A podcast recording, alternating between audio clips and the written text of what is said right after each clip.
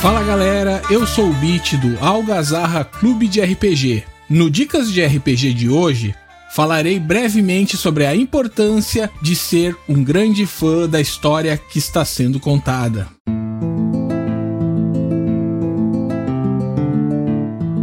O Dicas de RPG é um oferecimento da Bardos Shop, bardosshop.com.br.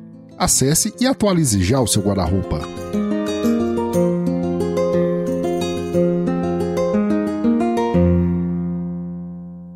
Certeza é muito legal quando o mestre descreve uma cena com riqueza de detalhes, cria toda aquela ambientação. Também é muito incrível quando os jogadores estão ali engajados em interpretar os seus personagens em cada uma de suas nuances criando aquela imersão no jogo. É gratificante demais, principalmente quando você tem um grupo bom, o pessoal gosta de um roleplay. É sensacional. Acontece que com o passar do tempo, vai ficando um pouco mais difícil de manter durante as sessões esse mesmo sentimento. E é nesse momento que a gente tem que lembrar que nós precisamos ser os maiores fãs da história que está sendo contada.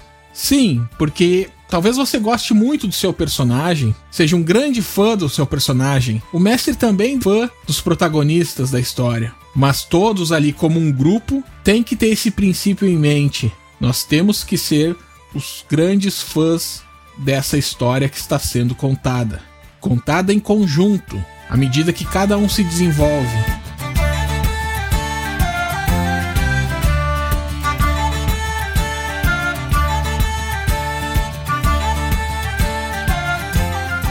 Vou compartilhar com vocês algo muito interessante que aconteceu em uma de nossas mesas para exemplificar melhor o que é ser um grande fã da história que está sendo contada. Nós já havíamos jogado toda a primeira temporada, várias sessões, estávamos iniciando a nossa segunda temporada, e aí alguns dos personagens da primeira permaneceram, já eram conhecidos no cenário ali, né? Já estavam formando a sua fama como heróis. Outros personagens foram acrescentados também, e alguns elementos novos também da história surgiram. E foi nesse momento que eu fui surpreendido de uma forma muito interessante. Um dos jogadores me procurou fora da sessão e me disse: Olha, mestre, eu tô muito feliz do que eu passei com meu personagem para chegar até aqui. Acho que eu consegui dar a ele um desfecho interessante dentro da história dele, do que eu planejei para ele. Mesmo que eu saiba que poderia ter muitas aventuras pela frente ainda. Só que com esse novo contexto da história, esses novos elementos surgindo de gente nova, a interação que a gente tá tendo, eu acho que seria muito melhor se eu começasse a jogar com um novo personagem também. E eu fiquei pensando sobre aquilo e disse: Bom,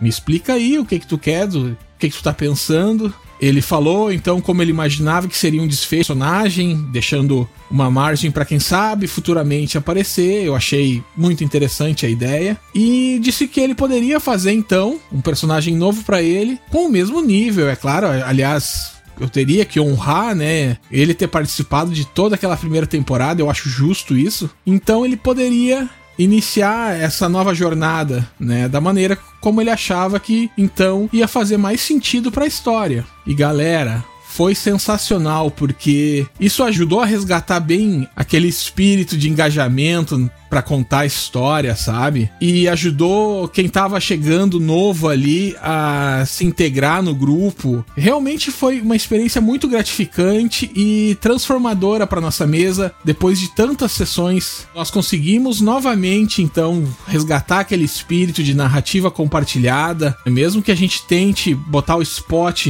um pouquinho em cada jogador para ele ter seu desenvolvimento. Eu acho que essa sensibilidade que ele teve de chamar para conversar conversar, né, de expor a ideia dele, do, de como ele estava enxergando a história. É esse tipo de atitude que mantém um grupo unido, jogando, se divertindo por muito e muito, muito tempo.